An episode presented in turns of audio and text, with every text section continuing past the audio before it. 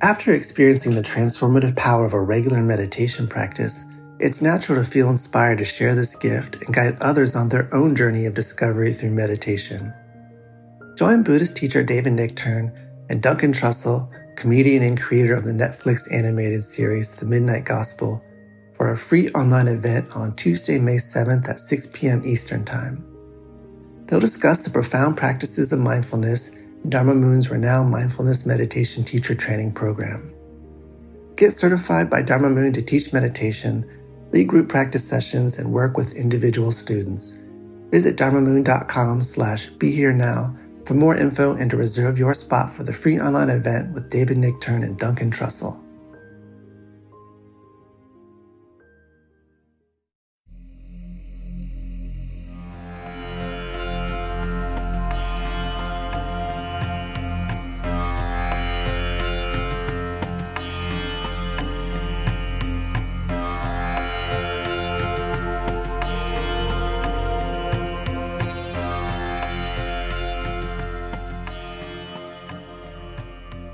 Welcome to the Sharon Salzberg Metta Hour.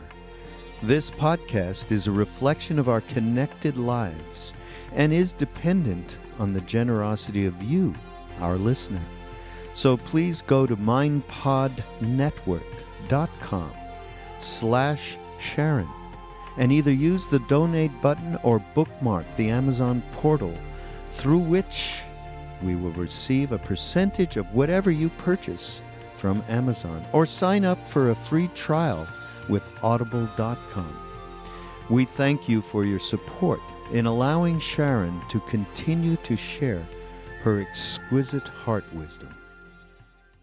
I want to start tonight with one of my very favorite stories from Buddhist history, which is the story of the Emperor Ashoka, who was an emperor in northern India about 250 years or so after the time of the Buddha. It said that in his early career as an emperor, Ashoka was quite bloodthirsty and cruel, and he would often instigate battles in order to gain new territory. It's also said that he was quite an unhappy man.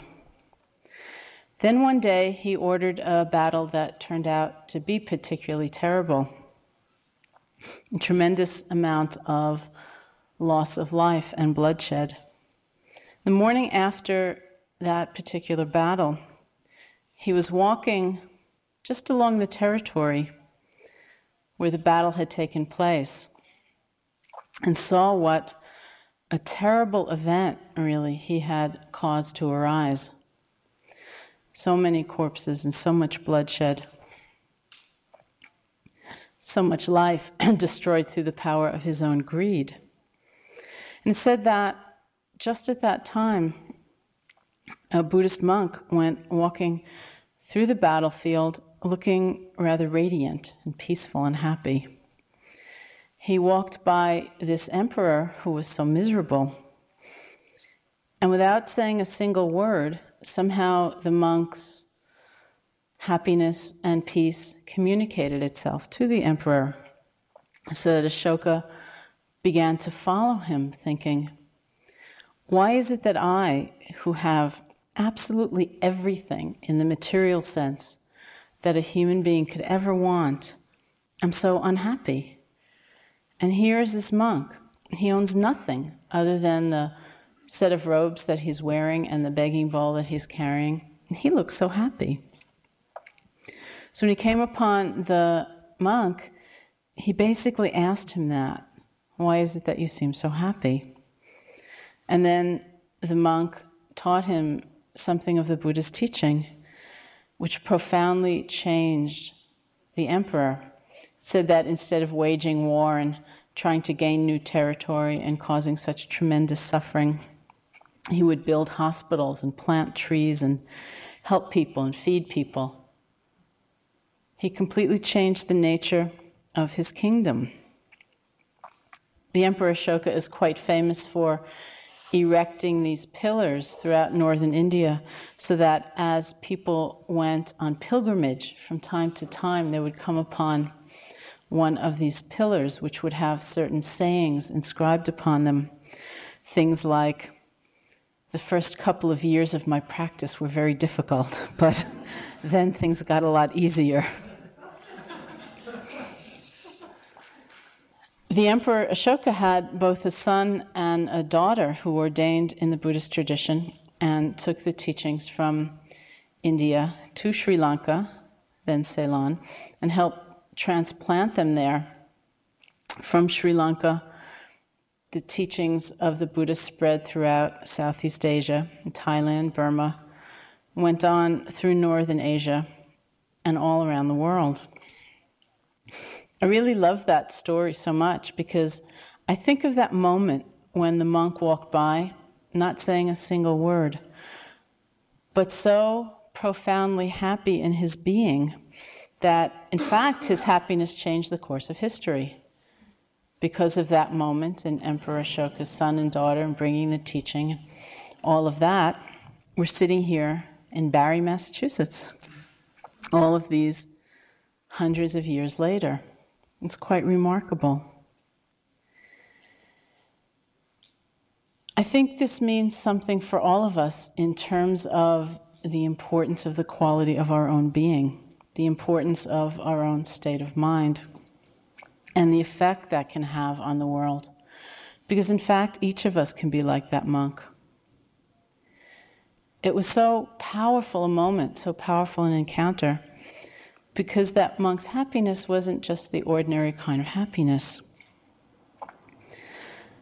Normally, we define happiness as pleasure, you know, getting what we want or having something come that is nice, that's lovely, trying to hold on to it, protect it, keep it from ever changing. That ordinary kind of happiness is quite wonderful and it's it's great to have nice experiences. But once we start to hold on to them and try to keep them from ever changing, we're lost in that incredible fragility of fear and anxiety and trying to control that which could never ever be controlled. The happiness of that monk was of a radically different order, not so fragile, not so tentative, not sitting on top of so much fear. And it's that happiness that really is the potential for all of us.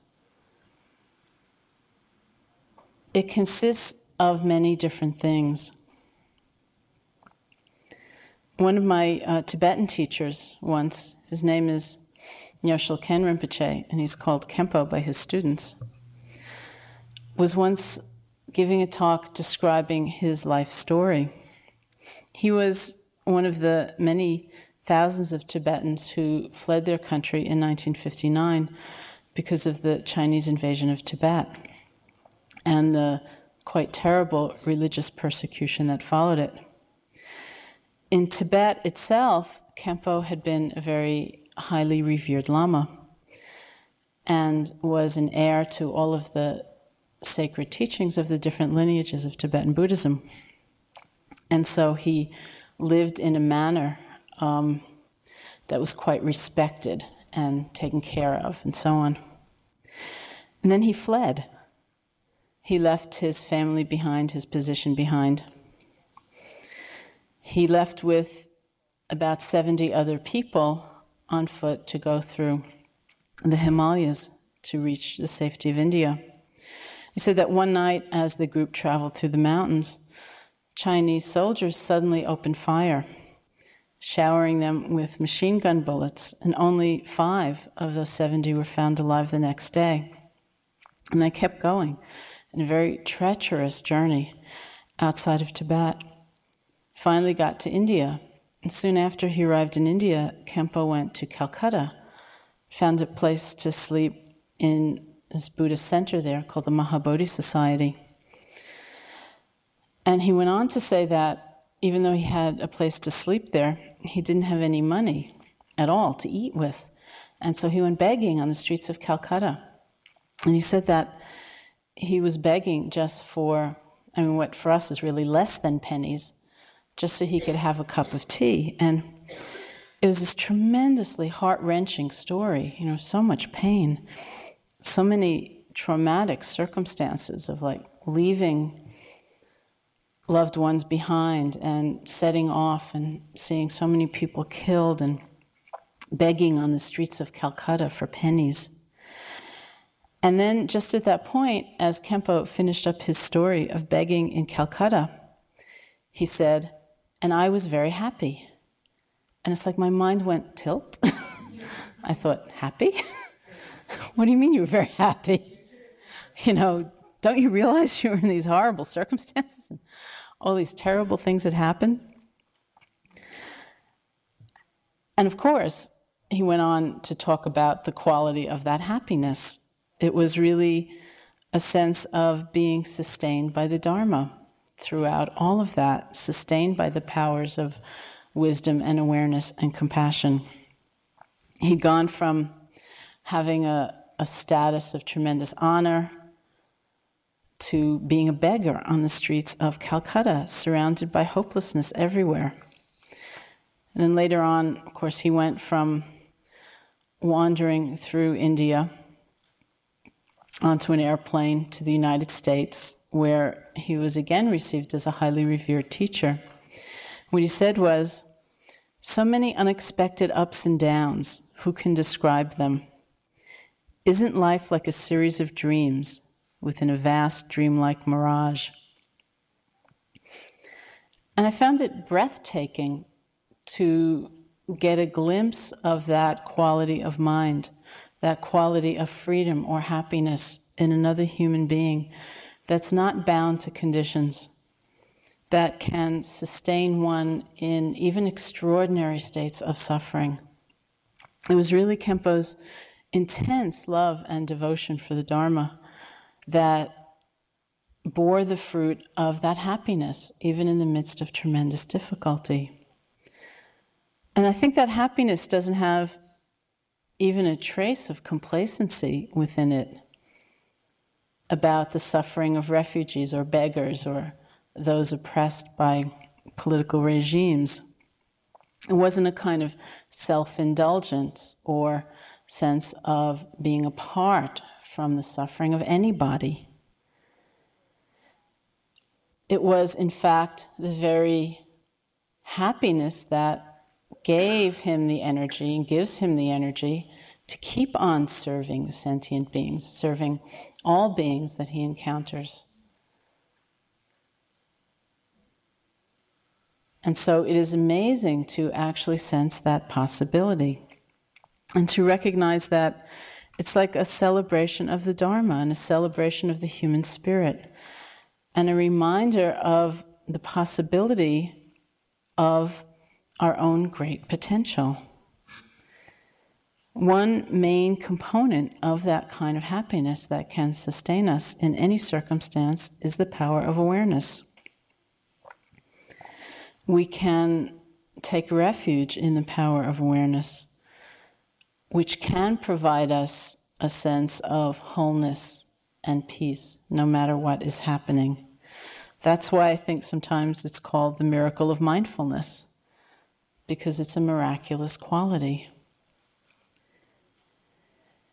The poet Emerson said, What is life but the angle of vision? And mindfulness is that sense of looking at how we look at things. We can sense the refuge that awareness gives us because how we look at things is everything. We don't have to give in to overwhelming anxiety or feeling defeated when things are difficult, because the awareness of them is what is so important. We don't have to feel apathetic, we don't have to feel hopeless, because the awareness of the difficulty is what's most important. There are so many things, so many experiences that come and go. Some pleasant, some terribly unpleasant. Sometimes we are in a situation of being revered and cared for, and sometimes we're not. we're really out there fending for ourselves, in effect, on the streets of Calcutta, one way or another. So many dreamlike images, so many experiences. But no matter what, we have the capacity to be aware of them. As I mentioned on the first night, because this is another kind of anniversary season for IMS, in a lot of ways we're um, getting very reflective and reminiscent about the past. And I can remember, again, those first family courses that I mentioned on the first night, where the parents of our friends and peers would come to sit in order to find out about this rather bizarre thing that their children seem to have gotten into. And uh, one of our friends was quite apprehensive about her mother coming to sit here, and she said, You know, my mother is the kind of woman who's going to say, Those goddamn birds kept me up all night. and sure enough, her mother was here like two days, and she, she came into the office and she said, Those goddamn birds kept me up all night. But by the end of the week, her experience was different. And you realize in seeing something like that or experiencing something like that within oneself that there are so many ways to hear a sound. We can hear the sound of those birds with great resentment, wishing we were back in New York.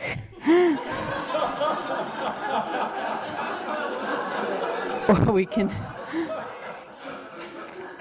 or we can hear that sound and find it rather pleasant and think, oh, isn't this lovely out in the country? we might enjoy it for a moment, let go, go back to sleep. There's so many ways to hear a sound. There's so many ways to experience a feeling in the body the arising of an emotion or thought in the mind. There's so many ways to experience life that depend on the quality of awareness that we're bringing forth. It is amazing to think about breaking out of our conditioning and really being free, no matter what is happening, with that constant dreamlike flow of pleasure and pain and gain and loss and praise and blame and all of the different changes that are inherent to being alive. Still to be happy, still to be free because of being able to be aware. To think that awareness does not demand a certain thing to be happening is amazing. It is really a miracle. You know, we might say, well, I couldn't be mindful because it was too noisy, too many birds. But actually, that is not quite the case. We might not have been mindful, we might not have remembered to be mindful, or we might not have cared about being mindful. But it's not that we can't be mindful because those birds are out there making noise, or because this difficult thing has arisen in our minds, or a terrible circumstance has arisen in our lives. We say that mindfulness doesn't take the shape of what it's watching, which means that it can go anywhere. There is no circumstance we need to try to create in order to be mindful. It's not dependent on conditions coming together in a certain way in terms of the object. And so, what an amazing thing that it can go anywhere. Since the quality of our awareness makes such a tremendous difference in the quality of our lives.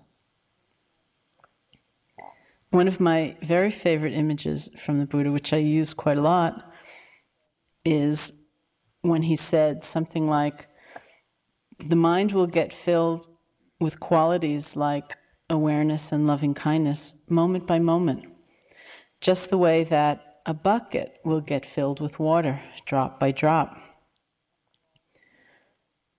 Actually, all four of us were just recently teaching out in California where they had this terribly unseasonable rain, and it just poured and poured and poured rain. And I was um, doing interviews in this very funky little room off the dining room, which had an enormous leak that developed, and we had all these buckets lined up there.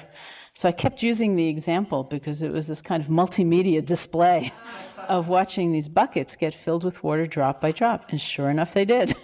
That's just what happened.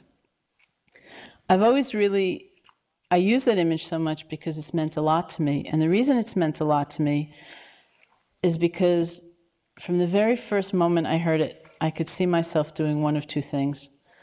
One was standing by that bucket and fantasizing. Oh, isn't it going to be wonderful when it's completely full? You know, and I would just get lost in all these images and all these fantasies without bothering to add that next drop.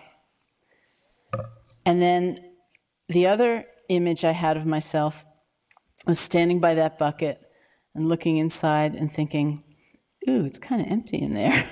it's never going to get filled. And once again, not taking that moment, not having, in a way, the patience and the humility just to add that next drop. But it gets filled drop by drop. That's how it all happens. And so, in any moment, there is the possibility of adding that next drop.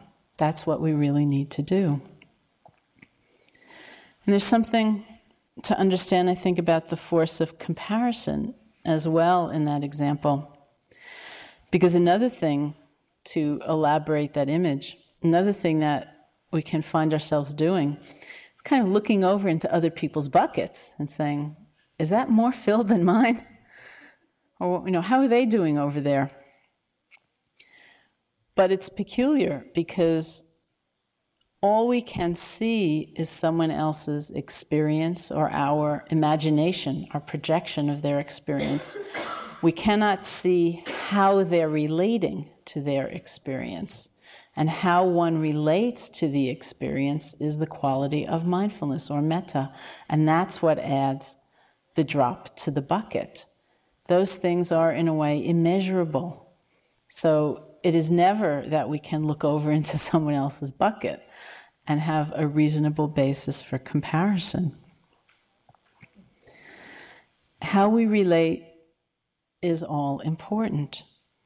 And every moment that we are mindful, that we practice metta, we are bringing forth some of the great potential of our own being. I think that's why a correct understanding of right effort as expressed in the Buddha's teaching and in our practice, is so essential. Right effort is a very traditional teaching, one of the steps of the Eightfold Path. And it means a courageous application of our energy toward full awareness. I've always felt that this concept was very profound because it's an acknowledgement of our own very vast potential. In a way, it's almost like a promise that says if we persevere, we can transform our lives. And it's one of those words that, you know, we can hear it and say, ugh, you know, effort. What a drag, you know, what an incredible thing, you know, it's so tiring, you know. I want to make effort. You can't make effort without judgment. You know, what a burden. But actually, I think a correct understanding of right effort reveals it to be one of our greatest blessings because it points again and again to our own capacity for freedom, for growth, for change, to our own potential. It's like the quotation I used in the first night of this retreat from my teacher Munindra when he said to me, The Buddha's enlightenment solved the Buddha's problem. Now you solve yours. The implications of that are really that we can solve ours. And it's our own effort that can bring this potential to life in every moment when we are aware, when we have metta. Effort is like the unconstrained willingness to persevere. not to neglect this moment, this drop, not to overlook it. It's not meant to be a kind of harsh or straining or desperate effort, but it's really like an ardent and wholehearted remembering of our capacity to be present, to be aware, to see clearly. It's the willingness to stay close to our experience, to see how it evolves, to be patient with ourselves, to let go of our preconceptions. Sometimes I talk about one of my early teachers, this woman Dipa Ma, who was really an extraordinary being.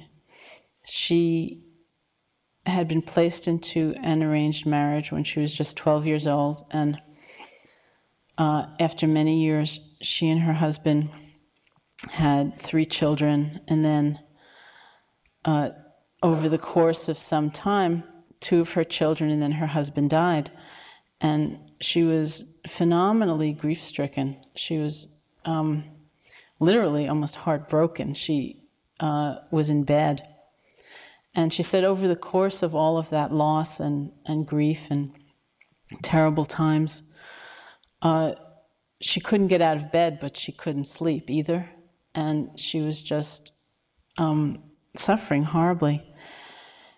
At one point, a doctor said to her, You know, you still have one daughter to raise, and you are literally going to die of grief if you don't do something about your mind. And he, she was living in Burma at the time, and he recommended that she learn how to meditate. So she did. She went off to a monastery, and after uh, some series of obstacles, like being bitten by a dog and all this, she did begin to meditate. And when she started practice, she said that she found she was continually overcome by sleepiness. Talking about that time of her practice, she once said to us, When I started doing the meditation, I was crying all the time because I wanted to follow the instructions with full regard, but I couldn't because of sleepiness. Even standing and walking, I needed to sleep. So I was crying because for five years I couldn't sleep because of sorrow and other suffering. But as soon as I started meditation, I could only sleep. When Dipa Ma went to her teacher, who was Munindra, to report her difficulty, he said to her, Well, this is really a good thing, you know. Um, he said, This is a very good sign because for the last five years you were suffering so badly you couldn't sleep, and now you know now you can sleep. So simply be mindful. Just stay mindful of what's happening. Dipa Ma continued to sit and sleep, and she says, and then one day, all of a sudden, I came to a state where my old sleepiness disappeared, and none came to me even when I sat for some hours. Right effort in Dipa Ma's case meant not giving up. It can be that simple sometimes. We have to believe in some way in our own capacity to awaken, to be free, to see things in a different way, and keep on adding those drops to the bucket. She reported, Dipa Ma did, after her experience of practice, that she would find herself saying to people, Come to the meditation center. You've seen how I was disheartened due to the loss of my husband and my children. But now you see that I'm quite happy. There's no magic. I only followed the instructions the teachers were giving, and I got peace of mind. So there doesn't need to be magic, but there does need to be perseverance and a certain quality of trust or faith that since the Buddha's enlightenment solved the Buddha's problem, we can solve ours. And that is the transformative power of right effort. I used to feel in the beginning of my practice that mindfulness as a quality was awaiting me somewhere in perhaps a far distant future. And that it was going to take a lot of ardent effort and strong determination, but somehow, someday, I was going to have a moment of mindfulness. And I used to imagine it sometimes as almost like getting to the top of a mountain and planting a flag. Then it was a, a tremendous transformation of my view and my understanding when I realized that mindfulness was not so inaccessible, it wasn't so remote, it wasn't so far away, that it was immediately present when remembered. The mindfulness was immediately effective when remembered. Wasn't that unpleasant experience disappeared, but because my relationship to it changed, everything changed. Wasn't that mindfulness, my mindfulness had to get better, shinier, improved so that it could be as good as somebody else's. Mindfulness has its own nature. It's perfect in its own manifestation. A moment of mindfulness is a moment of being connected and aware and present with a mind that's open, non judging, and spacious. That's the very nature of mindfulness in every moment of its arising, right here and now. But it's difficult to remember to be mindful in the middle of a busy life or a complicated experience with a lot going on, in the midst of complicated relationships. It's very difficult, but it's not impossible. What's difficult is not to be mindful, what's difficult is to remember to be mindful. And so we practice in a way so that even in the midst of busy lives and complicated experiences and complicated relationships, we can remember more and more, that will come forward more and more naturally. Once I had an interview with Sayadaw U Pandita, and he said to me, do you believe what the Buddha taught? Tricky question. Do you believe what the Buddha taught, that every moment of mindfulness is a moment of freedom? And I said to him, Oh, yes, Sayadaw, I really believe it. And then he said, Don't you think it might be better to actually experience it rather than merely believe it? and I said, No doubt. and in a way, his comment, in fact, did reduce my doubt in the possibility that I could experience that because we can experience it in every moment. Since the very nature of mindfulness means that it doesn't demand a certain thing to be happening. We don't have to trade in our experience for something better, something that we imagine someone else has. It's completely available no matter what is going on. In one of the great paradoxes of our lives, it can be said that suffering, as well as freedom from suffering, can arise right here and now. Both of them taking form right in this body and this mind. There are two phrases in Pali that are used to somehow convey this paradox. One is Klesa Bhumi and one is Panya Bhumi. Bhumi means place of occurrence or place of arising. Klesa, as we've probably mentioned before, refers to those qualities that torment us and bring us a strong degree of unhappiness. And panya means wisdom. So simultaneously, our body and our mind can be the location in which both torment as well as wisdom can arise both unhappiness and freedom. With mindfulness, body and mind serve as the ground for liberation and freedom. Without mindfulness, the very same body and mind can be the foundation for torment. This teaching points out to us that even the most ordinary person who walks the path can succeed. Because it's almost like the basic material for liberation isn't already in all of us. The same body and mind, no matter what it's going through, can be the ground for liberation or for torment. We have to cultivate wisdom and mindfulness and metta, or we'll suffer. And so we practice. We often say that the foundation of remembering mindfulness in many different life situations is to have a daily sitting practice. To sit every day really brings the practice to life. And this is true both for mindfulness and for metta. Somehow, whether it's sitting or walking or some dedicated time of actually devoting the mind or inclining the mind or aiming the heart toward these qualities is the most important thing. Which form it takes is less important than that quality of dedicating some time.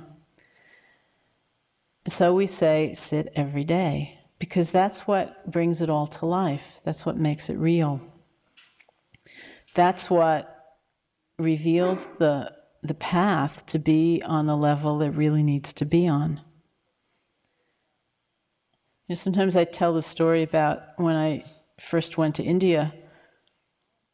And I went as a college student in the State University of New York at Buffalo, where I had spent a little time studying Asian philosophy, and so I'd studied Buddhism. And I'd written term papers on karma and, um, you know, rebirth, and had exams on, uh, you know, the Eightfold Path and things like that. And I thought, well, you know, I want to go to India and learn how to meditate, and I really understand something about Buddhism. And then when I actually got there, I think I had done my last paper on the particular teaching of the Buddha called dependent origination, which has to do with the six ways that we perceive the world through seeing and hearing and tasting and touching and smelling um, through the mind door, and how every one of those experiences we know as pleasant, painful, or neutral, and that how we are conditioned to respond to pleasantness with attachment, respond to unpleasant experience with aversion, with anger or fear. And we're conditioned to respond to neutral experience with just spacing out, being diluted, or cut off, disconnected. So I thought, oh, well, you know, I really understand that teaching. And then I went to India, and maybe about three months later, I ended up sitting my first meditation retreat. And some of the nightly talks were on those very things I had studied in college, especially dependent origination. And what I saw was that when I was sitting there and it was my knee pain and my back pain and my sleepiness and my restlessness that were the unpleasant experiences I was conditioned to respond to with aversion, with anger and fear, that that term paper really made no difference. that everything I had sort of imagined I knew, I didn't know at all because I hadn't really brought it to life in my actual experience which is where it counts. And that is why I think, perhaps especially for us living in the culture in which we live, where we can feel we've really mastered something because we've written a term paper about it, or we've read a book about it, or we understand it. Maybe we understand it quite well theoretically. But how well do we live it? You know, what happens when it's our knee pain? it can be very confusing for us. And so it seems very important to set aside some time to actually dedicate oneself to bringing these qualities to life. If you can sit, perhaps ideally it would be an hour in the morning and an hour in the evening. But what I actually think is the most important is that it be every day. It's the everydayness of it. It's that reminder to bring it to life that this is what it's about. So if there's a particular day in which you only have 15 minutes, you don't have to say, well, I only have 15 minutes, so it's not worth doing. It is worth doing. Because even that 15 minutes is an expression of one's commitment and dedication. And so we say, sit every day. Practice, whether it's sitting or walking, will feel very different all the time at home, just as the sittings and walkings can feel very different from hour to hour here. But the protection of the retreat environment is gone. And so concentration itself, which can be a very fragile factor, will go up and down a lot. We all know, for example, it's much easier to get concentrated, for the mind to get still and one pointed in a quiet place than it is in a noisy place. But we can't control all of the conditions. We can't keep the phone from ringing. We can't keep the sirens from going down the street. We can't keep those birds from singing. And even if we could, we can't keep the mind from thinking. Concentration is a factor that goes up and down a lot. But that doesn't matter because mindfulness doesn't have to be. Since mindfulness is not based on conditions, being a certain way, in fact, we can be mindful of the quiet, we can be mindful of the sound, we can be mindful of our reaction to the sound because mindfulness can go anywhere. That's why perseverance is the most important thing. When we get home, there are some sittings that feel great and some that feel very difficult with the onslaught of all the hindrances. They can be very intense and very difficult. But it's not that some sittings are worth having and some are not. Because the most important thing is our relationship to what's going on, not what's going on. So we have to develop some trust in the power of our mindfulness. A very common scenario in people's minds is something like they leave the retreat and they go home, they sit every day for an hour. The first week or so, perhaps there's still the momentum that was developed during the course, and concentration is strong and things feel good. And then one day you sit down and it doesn't feel so good. You feel boredom or restlessness or anger. Your back hurts and your knees hurt. Very often people will start thinking, oh, it's not working today. I'll just stop now. I'll get up and I'll go about my day and I'll go to work or whatever and I'll sit again tomorrow. It'll be better tomorrow. So we get up, and tomorrow, perhaps we sit down again, and it still feels just as bad, or maybe it feels worse. And you think, this isn't working at all. You know, I guess you can't really meditate during the week when you have to go to work. So I think the best thing is I won't sit for the rest of the week, and I'll sit all day on Saturday. I'll turn off the ringer on the phone and I'll just go into retreat on Saturday. And the weekend comes and maybe we do and maybe we don't.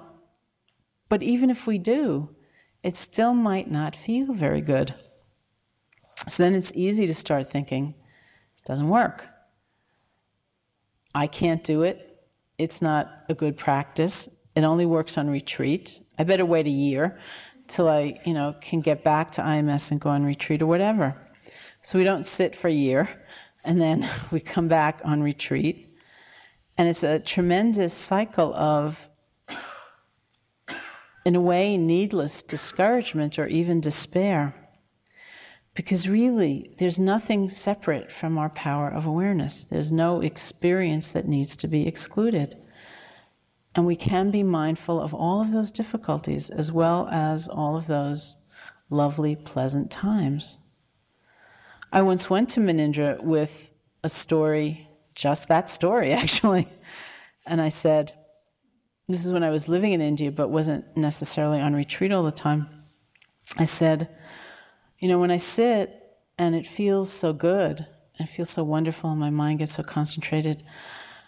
I feel so exhilarated and I have so much faith, and I know that this practice is just the most important thing in my life. And then I sit and it feels really bad, and I get so discouraged and so disheartened, and I just give up. Munindra looked at me and gave me quite a wonderful piece of advice. He said, Just put your body there. That's your job. That's what you have to do. You just put your body there every day on the cushion, on the chair, however it is you sit. Your mind will do whatever it does, and sometimes it will feel one way, and other times it will feel another way, but you just put your body there. And it was a fantastic piece of advice because it was the true expression of my commitment that that's what I needed to do.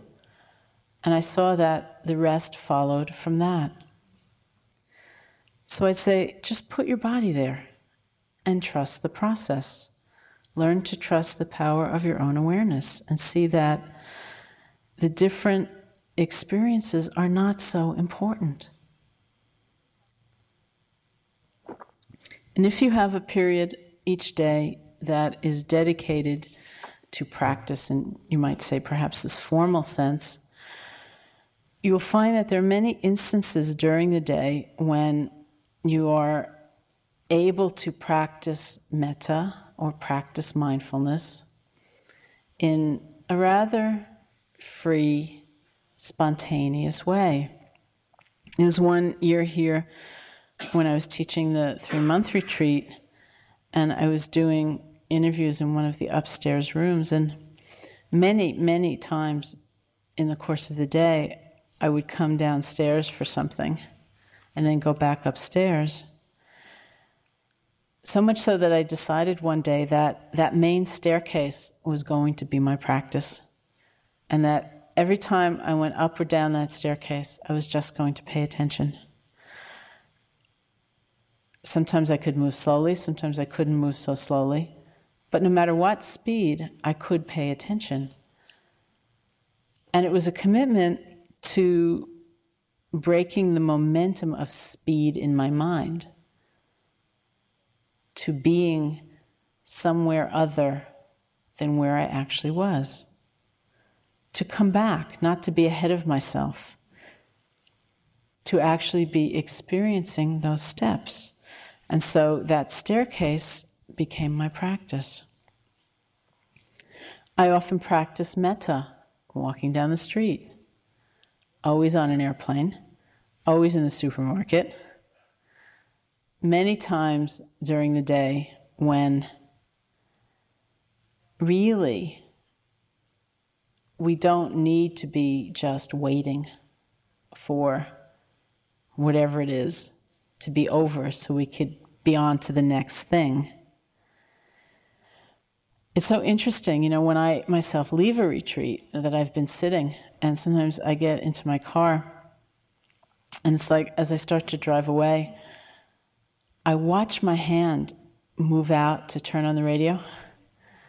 And it's so interesting because actually, I don't really want to hear any music, and I, I'm not wanting at that point to hear the news. But because I'm no longer in retreat, it's almost like silence is not all right anymore. And that having nothing happening is not okay. I have to fill in the space, I have to make something happen. And If I'm mindful enough to catch that, it's like I can see my hand moving out and I just bring it back. We learn that we can be comfortable without filling every single moment of our day with stimulation. We can relax into simply being. We can pay attention or we can do metta. Think about how many moments of the day you do just wait. You're waiting online someplace, you're waiting on the phone, you're waiting in somebody's office. Why not in those moments be practicing mindfulness or practicing loving kindness? It's wonderful to realize that we don't have to forcibly distract ourselves all of the time. It's like Steve's quotation it's better to do nothing than to waste your time. We can learn to do nothing and to tremendously enjoy our lives.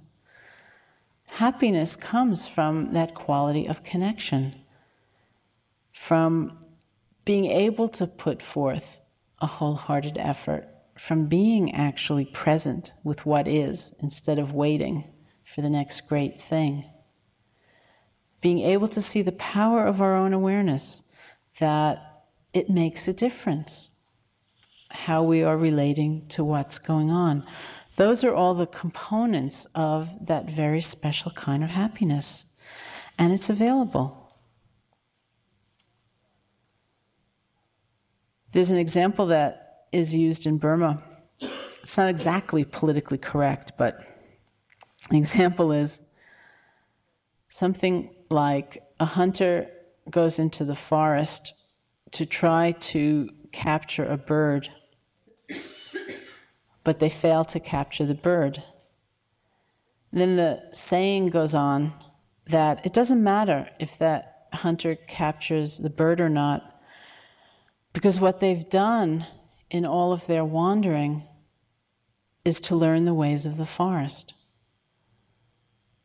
And that's really what we do in bringing the practice to life, whether it's in the formal sense or in being aware and having loving kindness in the interactions, manifestations of our life.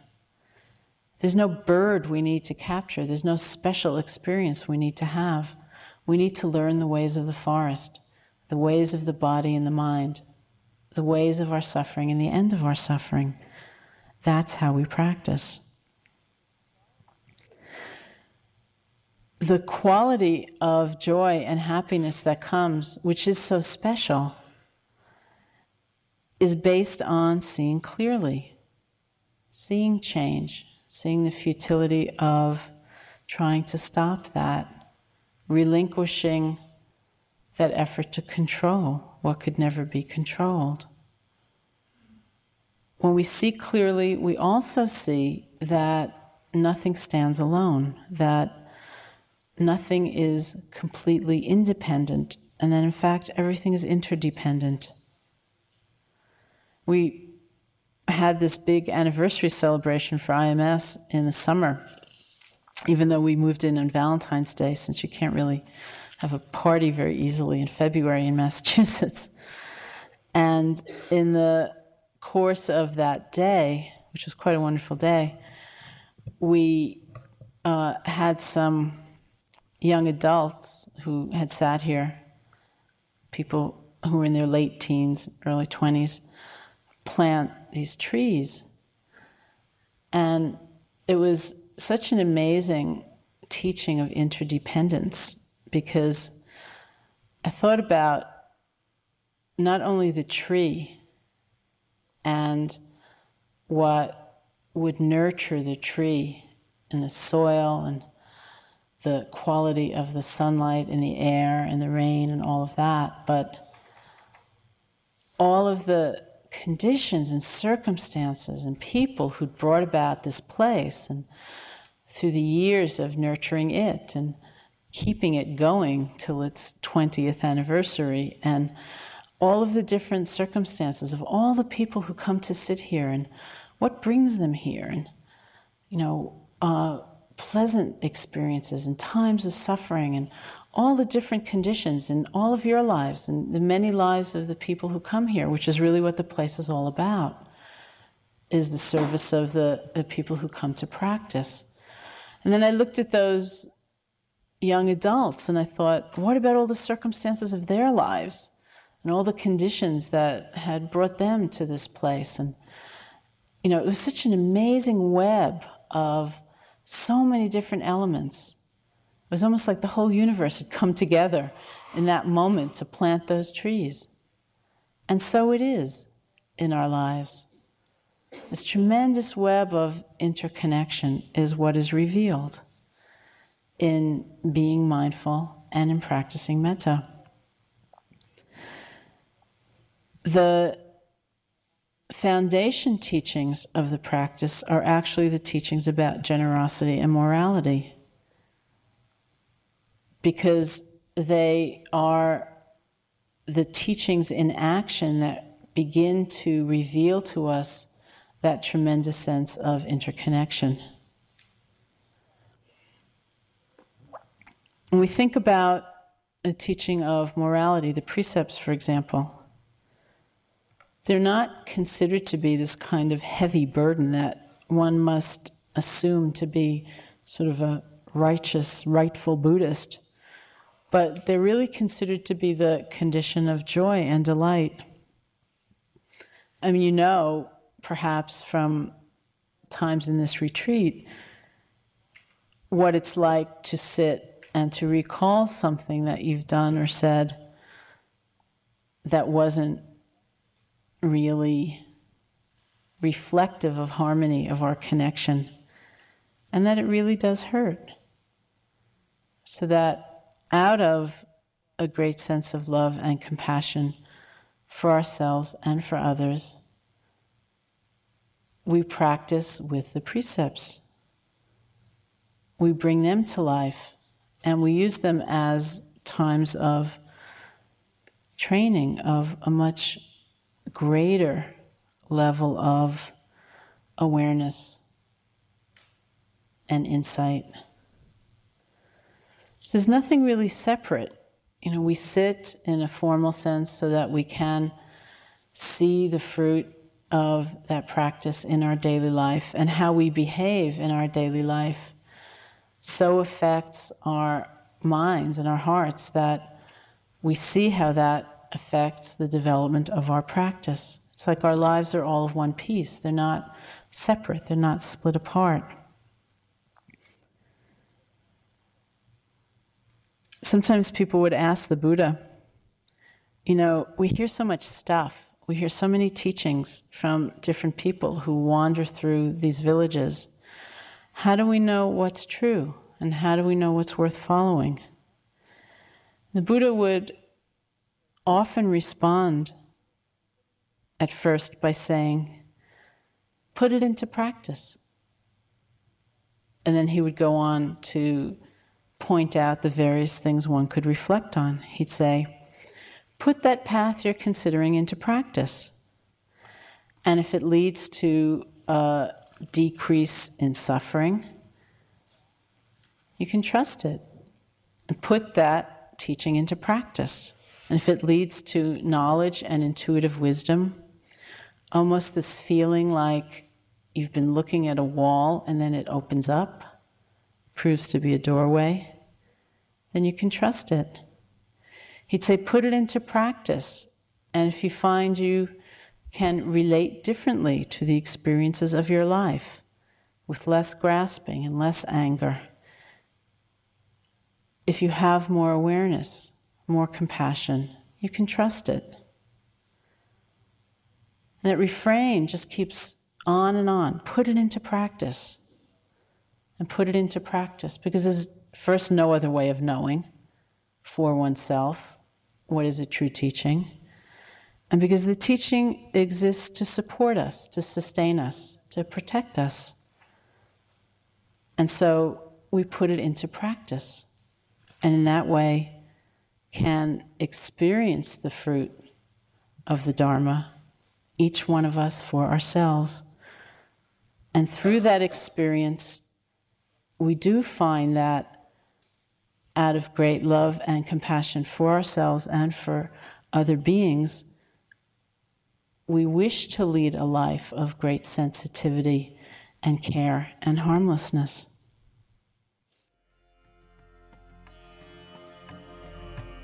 Thank you for listening to the Sharon Salzberg Metta Hour.